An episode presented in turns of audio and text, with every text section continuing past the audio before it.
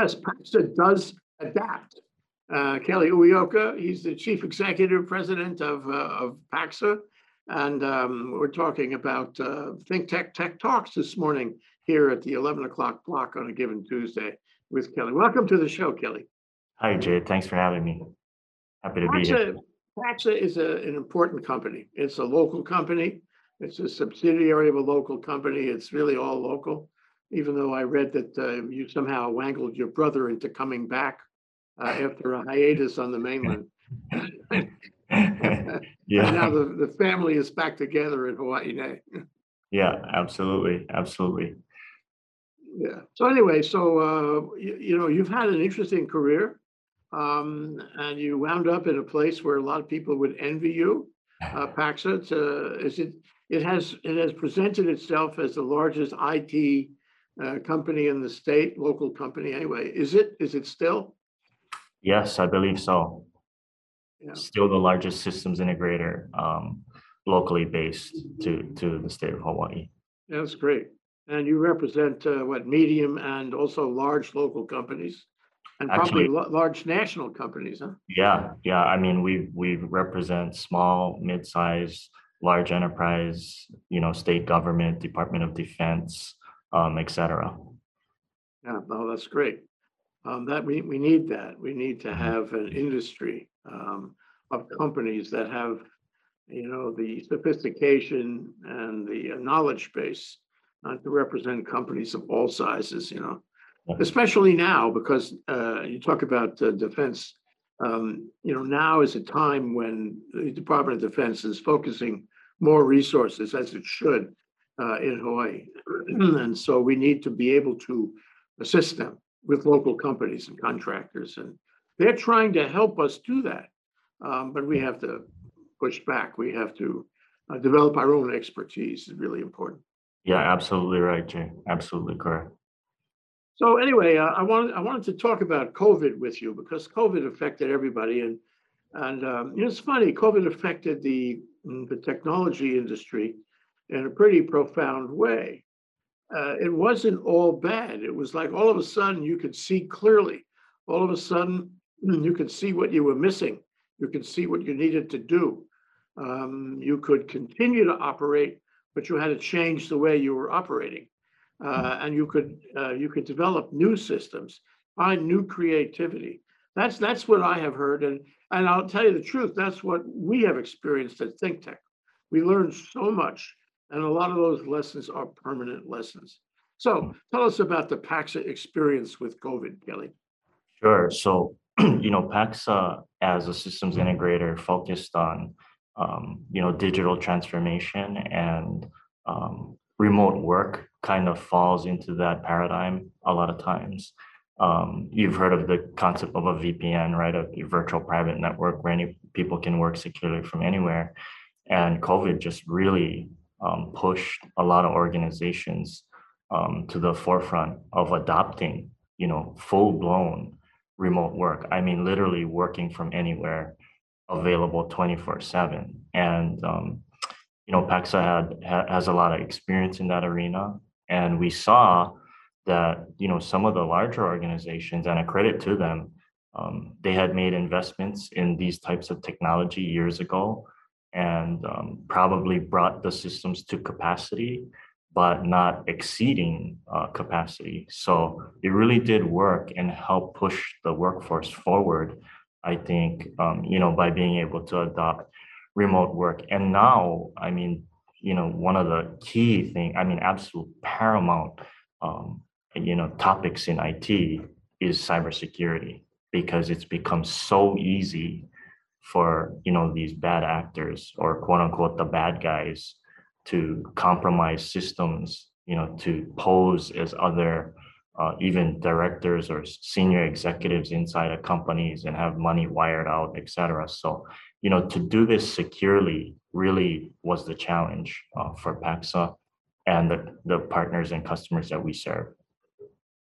That's interesting. Um, so you you you get onto virtual, and then you find that virtual has its own challenges. Not only you know historically, but now worse and worse every day. I mean, I you know it struck me that I saw an article recently about how um, you know, we have more ransomware, we have more hacking, uh, we have more cyber attacks now than ever before, and the rate of increase is, is higher than ever before. And, you know, nobody knows where that goes. And you're in a position where, you know, you have, you have two competing elements. One is, um, your customers look to you to protect them, sure. They, you know, that's natural. But the second is, uh, you have more to protect them against. Uh, Yeah. It's a real challenge. Yeah, yeah, absolutely. And so when you think about it, and you allow people to work from home in, you know, a myriad of different ways, right? I mean, you could have a different device connected to your home network versus the, you know, quote unquote, corporate or company issued devices that are secured via, you know, some fairly stringent security policies. Um, it's a totally different, it's a totally different uh, ballgame at that point. And, um, you know, protecting these uh, consumer grade devices that are connected to networks, you know, that are fairly unsecure. You know, we're using consumer grade devices to provide our internet access. And a lot of that, you know, has to happen um, before you can even work remotely. I mean, if it doesn't pass certain security checks, you know, companies won't, won't even let you access corporate resources. So there is a lot that goes into you know, enabling remote work just for one person when you think about it. Well, we, we, we have that experience too. I mean, we connect for our shows uh, by Zoom. That's Mhm. our, that's our connection program. We have other op- options, but that's the one we use. Mhm. And um, some people, including guests and hosts, um, um, not, not like you, because you're an IT, you know, expert, but a lot of people are not IT experts and, and they have spent a dollar half on their equipment. Um, and it, you know, it's a, it's a combination of, of things where it doesn't work, you know, video fails, the audio fails. And of course, it's not, it's not, um, you know, secure. We don't actually care much about security, but we care about, um, you know, broadband and we care about video and audio. And Mhm. so uh, we find that a lot of our guests have no clue on how to do it or even how to take instructions on it. Um, and you must have the same problem. Do you ever tell them, look, you got to get a better machine? Look, you got to learn about this program or that program, and you have to change your ways. Do you ever tell them that? Yeah, all the time. And and you know what? In the past, I mean, prior to COVID, you know, traditionally we would want to take the headache out of, you know, having to explain technologies, having end users have to learn, you know, uh, the the modern way um, of using these these more modern technologies. But uh, that said, now it's unavoidable. We have to train everybody that's connecting to a corporate or business system because the attacks have gotten so sophisticated and so simple um, that it's impossible to ignore. Also, it's even difficult for us at times when there has been a compromise. Um, you know, these quote unquote, again, bad guys have gotten so good at covering their tracks that it makes it hard for us um, as, as a provider to find out exactly what happened. And by that time, you know, it's damage done, right? I mean, by the time they're coming to us saying that, or our customers coming to us saying that there's been a breach or that, hey, somebody asked me to wire, you know, hundred K out of this, out of our bank account to pay somebody, and we find out that's, that was fraudulent, it's, it's a little too late. And so our mission really has been to prevent those types of events from happening. I don't know why, but that reminds me of the situation where um, the guy, probably in a red state, uh, probably a member of the GOP. Uh, he's on, he's, in a hospital ward. He's dying of COVID, and he says to the doctor, "Can you give me a vaccine? I re, I, I changed my mind. I will now take a vaccine." Well, And the doctor says, "Too late for you, buddy." that that's that's very interesting because uh, you know a lot of times to shore up or or you know to secure these legacy IT systems it comes at a fairly high cost and the industry shifted towards a different model now very much so uh, pay per use.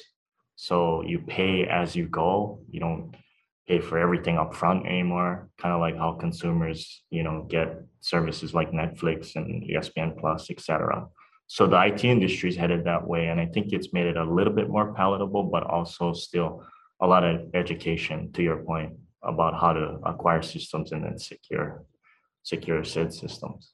So, um, uh, and if anything I ask you is, is, a- is a problem for you in answering, just tell me you can't. Um, but, you know, have any of your clients, have, have uh, any of your clients had ransomware demands made on them? And wh- what has happened in those scenarios? Oh, I, I mean, absolutely. I mean, it's, um, you know, again, traditionally, our response was to pay the ransom. Because some of these things, again, were so sophisticated. Um, and then again, the immaturity, um, on, you know, uh, on some of our partners, um, not investing in technology, um, caused the ransomware to just completely overtake their entire network. I mean, it's happened to my family, it's happened to, you know, my friends. And my advice traditionally has been to pay the ransom. Um, now it's a little bit more dire because you could pay the ransom and then, you know, again, the bad guys will say, well, we'll give you some of your information back. But if you want that other stuff, you gotta pay us another ransom. Hmm. And so again, our mission really is to prevent those types of events from happening, especially to, you know, of course, to Pax's customers. Making a foremost effort to prevent those types of things from happening. Well, once the ransom, uh, you know, transaction happens, if you will, then there's a matter of um, doing damage control going forward. In other words, setting things up are better protected. Um, so what kinds of, you know, again, if you can't discuss this because it's confidential or proprietary or anything, just Mhm. tell me, but Sure. what, what do you tell your client who's just had to pay a ransom uh, to do to prevent that from happening a second time? Yeah, so there's uh, a, myriad of technologies now to prevent against ransomware. And, you know, Pacxa has uh, three very close partners. Microsoft is one of them. And, you know, Microsoft has made a concerted effort to really, I mean, the world, the, especially the corporate world, you know, runs on Windows. And it's kind of it's it's kind of good and kind of bad because you know when it when it goes unchecked these types of event events are you know fairly um, common. And so we tell them hey there's a bunch of tools that you could acquire. And of course Pacxa has the expertise to help implement monitor and maintain the platforms so that when there's a suspicious event perhaps not a full-blown ransomware or a full-blown email compromise. Pacxa has automation behind it where we're watching and we probably know before anybody else um, that there's a suspicious event and that we need action taken. Ah, wow, scary. On the other hand, um, you know, I would suppose that IT companies like yours will proliferate in the years to come, because what else can the customer do? He's not gonna be able to solve this problem himself. He'd be eh, reading books all day. Precisely. Um, he- he- He has to rely on an expert, and so the experts, uh, you know, take a larger role just as the black hats do. Mhm. It's a, it's a, a spiral, but the customer is in the middle of it. He can't prevent being in the middle of it. Yeah, precisely. Well, so I, I want to talk about the other thing that's happened recently. I don't know if it affects your wheelhouse, but uh, we have Pegasus from NSO in Israel, uh, which has, which went to, uh, which was intended to go to governments and somehow it leaked out and it got into, you know, the environment. And uh, now apparently everybody in the world has it. You can get it if you really want to, and uh, you can hack uh, anyone's phone in the world uh, by by a, a silent, no-click. Uh, uh, trap Yeah. door in everybody's phone. So how is that affecting things? How is it affecting, for example, virtual communication through cell phones? Yeah, I mean, I always say that, you know, if if these black hats really wanted to to hack someone or an organization or something, that you you would see a lot of suspicious activity um, ahead of time. But to your point, Jay, you know, for the consumer, I mean, they would have no idea. And, so it has affected us in di- different ways. I mean, our, our, I guess our paranoia, so to speak, you know, in terms of monitoring systems, monitoring communication, is just at a, at a fever pitch. I mean, it's at an all-time high. Uh, You know, cy- cybersecurity, a lot of it is predicated on trust. And um, these days, we treat everything, and I want to say almost everyone as untrusted. Um, you know, even your phone. I, I remember an expert on surveillance, you know, talking about uh, mobile phones, and the only way to have it be useful is to rip out the camera and microphone. And so, you know, take Yeah, that- The phone is gone. take, take that for what it's worth, but I, I, I honestly believe that, yeah, if there was, you know, really these targeted attacks, it's easier than, than we think. And to your point, if you wanted to get a hold of these, you know, dangerous tools, um, you could, it's, it's fairly readily accessible. And Pacxa is extensively testing against those types of attacks. And so, yes, we do have, you know, kind of like a lab where we're able to segregate off and test how these things would actually happen. And then we'll say, uh, you know, if you're an IT, if you're an IT pro, um, you you would be able to do it, and you would also be able to find instructions on how to do it. Mm, Yeah, uh, these are very difficult times. That's just one of so many difficulties we face these days.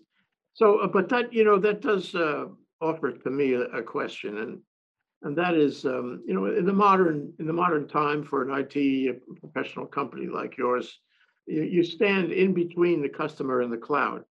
Mm. Um, and that's, that's different than it was like 10, 15 years ago, I think. Oh, yeah, Um, and so, um, you yourself, that is Pacxa, you, you could be the target of something. You could be the one they look for. Um, because they, you know, you- you're a fertile ground. If they can get inside of Pacxa, they can get inside of your clients. So, you know, query, uh, am I right about that? And, and uh, you have to be as hard or harder than your clientele. yeah. So ha- have you, have you been making yourself harder? And has, uh, has COVID affected that in any way? Absolutely. So security hardening is n- number one uh, for Pacxa anytime we engage. And like you make a good point about us being the intermediary between our partners and customers and the cloud. You know, going to cloud doesn't mean that'll solve all pro- security problems, you know, immediately. It actually brings up, it actually raises a lot more challenges and, and concerns um, in terms of now securing the data that you put into cloud and then also uh, controlling data from leaking out of cloud. So yes, we, it- it's a good point. We are um, sometimes a target. Um, and like you said, our security hardening, our policies, um, you know, our partners are providing us with the technology to keep our, our- ourselves and our customer information safe. Yeah, one thing inherent in, in that uh, point is that um, people may think that the cloud is invulnerable. And then you put your data on the cloud, no problem. It's somehow it's protected. It's not true, is it? absolutely not true. And so it requires a lot of expertise to then, you know, secure the data that's been migrated to cloud. And one of the examples I bring up all the time is email. Um, you know, pers- uh, consumer grade email has been readily available. I want to say for the last what 25 years, 30 years, um, in a hosted capacity, and very similar to cloud. However, I, you know, I don't think of cloud as a as a place. I, I suppose I think about it as a new operating model. So customers will definitely still continue to have systems that run on premises, but also have systems running in the cloud, and that brings up so many more challenges because, for especially for Hawaii, our entryway to to the cloud is the public internet.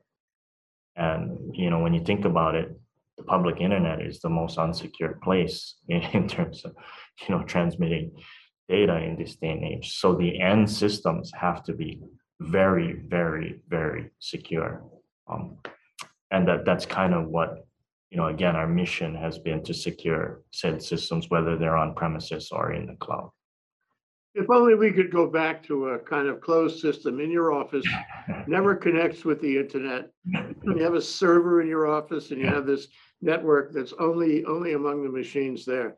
It- You'd probably go out of business pretty soon for the lack of functionality, but, but, but it is very, very secure, I think. Correct, correct. And that's the, you know, that's the challenge, finding the balance between security and function. Yeah. Well, I want to, I want to uh, go to one other thing. It's kind of the, uh, you know, the title of our show is How COVID Changed You. And um, I guess, uh, let me, let me start this way, you know. Um, Hawaii, including the Hawaii state government, uh, was really behind, I think, on um, business communications, video business communications, call it. Zoom, um, and, um, you know, all the other programming, WebEx, whatnot. And mm, um, what, what happened, at least as far as I know, is that in the business community, all of a sudden, everybody woke up last spring, decided, well, we're not going to be able to get together. That's terrifying. Um, so we really have to, we have to find a way to use uh, Zoom or the others. And we did, and with, us, it was a a leveraged situation because uh, we could, we could do our shows just like this um, without standing up and without using our studio for the actual appearances. Um, but clearly, and, and from, you know, our exchange of email before the show, clearly this applies to everyone. And, and business has changed and so has the IT business has changed. Um, and clearly, you know, when and how did this roll, roll in for you? And how have you implemented it? And uh, what are you using, if you can tell me? And furthermore, how permanent is it?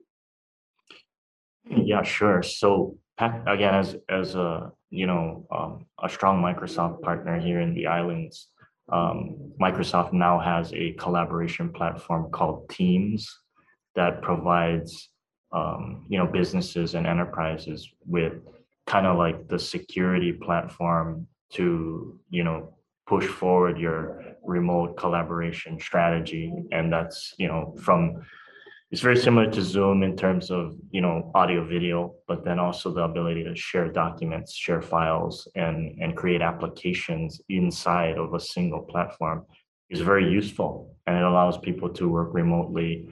Um, basically, you know, I mean, it's almost like you're in the office without being in the office. And these companies, you know, Microsoft, Google, Zoom, they're all making investments into what we call the hybrid workplace. And, you know, it will be um, for the foreseeable future, I think this model is going to be a mainstay in, in terms of hybrid work. So you might come into the office, you know, one or two days a week, and then work remotely for the remainder of three days. Um, and then it also, you know, poses the challenge of how do you maintain employee satisfaction because now they're working you know, anytime, all times you have access to to employees. And there's no reason why an employee could say, well, I didn't see that message. You know, with with Teams and Zoom, et cetera, um, it's readily accessible from every device we carry. And so to answer your question, I think it's gonna this this model, hybrid work, will be around for the foreseeable future. So, um, and that has happened with Pacxa also? Oh, Um, yeah. Tell me about your experience. I mean, the last time I looked, uh, you had something in the order of eighty staff. Maybe it's more, or less now, depending. Um, have you increased staff and are they all at home or half of them are at home? How does that work? Yeah, so we, we've increased staff. We're upwards of about, I think, closer to hundred or ninety-five employees around that count, now, including our, our contractors and partners. But, um, that said, as soon as the pandemic happened, we were already equipped to just work from home. And again, you know, I, I wouldn't have made a decision so quickly if I didn't really know and understand um, that Paxos systems and, you know, customer facing information was secured and that we could do it in that way. So as of now, you know, Pacxa is in a hybrid uh, work configuration where a majority of the staff is working from home and we have some people coming in and out as necessary.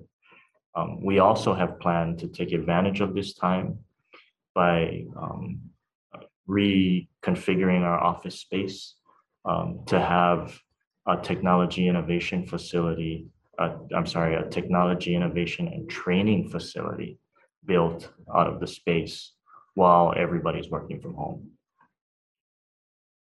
Well, you know, in, in March, when we became aware, we were, we were using first uh, Zoom way back when, way back when, like two or three years. Yeah, Uh, And then we used Skype for a while, and then our vMix uh, machine, our that vMix uh, switching machine had a something called vMix Call, which uh, pretended to take place of all of that. But we ultimately got back on Zoom. So we've watched Zoom carefully through COVID. And w- everybody knows that Zoom has, uh, you know, done very dramatic things in terms of its customer base, in terms of its technology, its security, um, and its functionality in general. And every time you look, every new version, there are things that are better and better and better. Mhm. Um, and so you say, hmm, if things are better, then that offers greater functionality to the players in this hybrid new world. Okay, and, and it- what it means is that part of the hybrid, which is on, you know, remote video, audio, um, could take a larger bite of the pie as we go forward because you can do more. You share documents, photos, what have you, have meetings, uh, collaborate in every which way. And so my question to you, Kelly, is, um, do you think it's going there? Because hybrid suggests half-half. But I know that's not exactly right in any case, but um, is it moving? Is the dynamic to um, more of, more of the pie going to, you know, virtual programs? Oh, oh, for ab- absolutely, without a doubt. And we see the innovation around this technology in particular happening as we speak. I mean, there are, you know, you and I are probably just connected on our PCs or iPad or whatever have you, but there are systems being developed and that are already out to some degree where you can actually have these hybrid meetings, meaning there's two groups of people or multiple groups of people meeting in different spaces using this same technology. Um, and it's it kind of has gotten so good that you feel like they're in the room right next to you, but they could be halfway across the world. So I really think, you know, this it's gonna be here to stay and that the innovation and the pace of innovation certainly won't stop. I mean, to your point, Jay, Zoom is rolling out new features seemingly every other week. And, you know, that, that kind of excites me because, you know, it's gonna, it's gonna force everybody to continue innovating um, in the spirit of competition. Well, it, it goes to another step too, doesn't it? Um, what it means is that, uh, you know, as you configured, reconfigured your office in the time of COVID, Mhm. um, other people have too. Downtown landlords are, you know, wondering where all the tenants went. Um, because the tenants uh, have down- downsized their spaces and they're not necessarily coming back because they can do the same work and even more efficiently without all that space. I mean, this is a process that's been going on a long time. As technology advances, the need for large offices declines.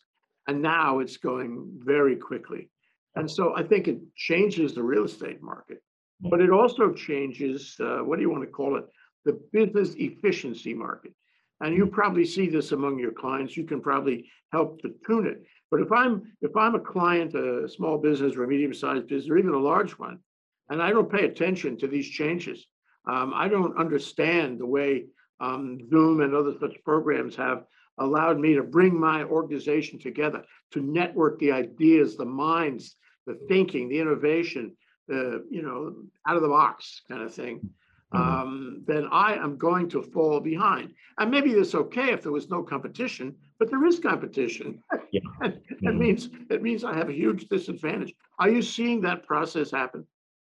Yeah, we do, um, not, not as quickly as I think it's happening stateside and, and other larger, you know, geographies. But we certainly do see that happening. And I mean, in the, I would say in the near or midterm future, I mean, if you don't adopt, you know, if you don't innovate around what I mentioned earlier, you know, digital transformation, then I think you're probably gonna be at a, at a big disadvantage or completely left behind. Yeah, one more point I'd like to cover with you, and that is, uh, you know, on your website, one of the most significant things you do is consult and manage IT for government, government. Mhm. And uh, government is, you know, a big industry in our state especially. It's a big industry. Mhm. And it's likely to stay that way. And, uh, you know, we should all be concerned that it be efficient and manage itself and be managed well. And so, um, a few years ago, I'm sure you were following this, a fellow named Sonny Bhagowalia was brought in by Neil, uh, Abercrombie, uh, to do, to do an examination. He had been with GSA in Washington, knew a lot about computers, came in and- and did a, uh, a big examination. Was, it was a public-private uh, partnership funded, as I recall. Um, and it took a couple of years, uh, for him to examine the state systems. I guess Abercrombie already knew the state systems were way behind. Mhm. And this was confirmation of that because Sonny Bhagowalia wrote this big report saying the state systems are way behind. Mhm. Um, and, and he made recommendations, but I don't think those recommendations have been implemented. And I wonder if you could comment on where the government is, where the state government is in terms of those or other recommendations to advance it. And whether COVID has had an effect or should or will have an effect on bringing state government to a place where Abercrombie wanted it to be. I, I honestly, I honestly see it, that it's getting there. I mean, credit to, to Sonny and what he, you know, uh, found. Um, but Pacxa has helped a lot of government agencies to modernize the infrastructure, to secure the infrastructure, and we continue to do so today. And I believe COVID has really, um, you know, like any other organization, has um, uh, kind of forced a lot of agencies to look at hybrid work and the technologies behind enabling that concept. Um, so, yeah, I mean, to answer your question, you know, the successors have done a great job um, at the state to continue pushing the the vision uh, for you know digital technology implementation at the state forward, and uh, we continue to see that trend not slowing down. I think it's it's accelerating. Um, Good, that's, that's actually comforting. Uh, one last question, and this sort of refers back to, uh, my comments at the, at the uh, front end of the show is, is this, we, we all benefit by the development of a, of a tech industry here. And that, and that comment has been in the air since John Burns. And every, every governor has to some extent endorsed that, embraced that. Some have done more than others, others have done nothing, sorry. But the bottom line is, um, it, it behooves us um, to diversify. It behooves us to have a, a very Akamai, increasingly a national Akamai level tech industry in Hawaii, and you're part of that. But I wonder if you could comment on how much progress we're making and how much progress we should be making in the future so as to be, be known as a place where um, we innovate and we do technology and we're just as good as any other place in the country. Yeah, I mean, to to be honest, I I have heard that before, and I think we're making a lot of progress. Um, you know, Pacxa has endeavored on creating a workforce development program that's meant to provide opportunity, and we're talking about commodity opportunity for really anybody to get into technology. And like we talked about earlier on the show, Jay, you know, with what um, the defense market in Hawaii will be doing and, and the requirements for cybersecurity, there is going to be much opportunity now, I mean, even now and in the foreseeable future for technology implementation, consulting, and um, engineering um, for a while, for, for years to come here in Hawaii.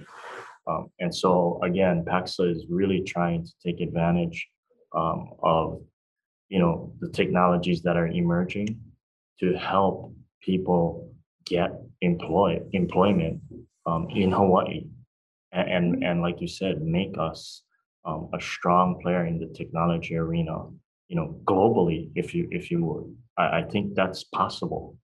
Um, we're certainly not there yet but we're trying we're definitely trying to get there Well, it strikes me that, uh, you know, there's a, a fair amount of uh, conversation going on about how we ought to expand our local agriculture.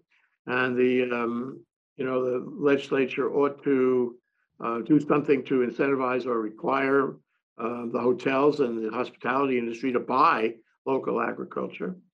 Uh, At the same time, to also follow through in some of those incentives that have been considered over the years uh, to develop the tech industry. And um, I'm, I'm hoping, I, I guess, you know, we're all hoping um, that that actually happens. Because even though they would be your competitors, um, you would be in a critical mass of, uh, of IT knowledge. And it would help to uh, have, have other companies across the street that had the expertise that were in the same market. It would, uh, is, you welcome that, or is that something that troubles you?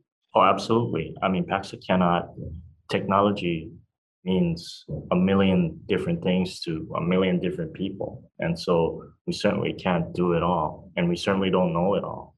Um, so I, I definitely welcome having any kind of expertise built out of Hawaii as long as, you know, it benefits the local community and helps develop a stronger workforce, especially in the, in the technology arena. Good for you. Uh, Kelly Uyeoka, uh, President and CEO of Pacxa, an important IT company in the state of Hawaii and a part of our future as we go forward into hopefully a more innovation economy. Thank you so much, Kelly. Thank you, Jay. Aloha.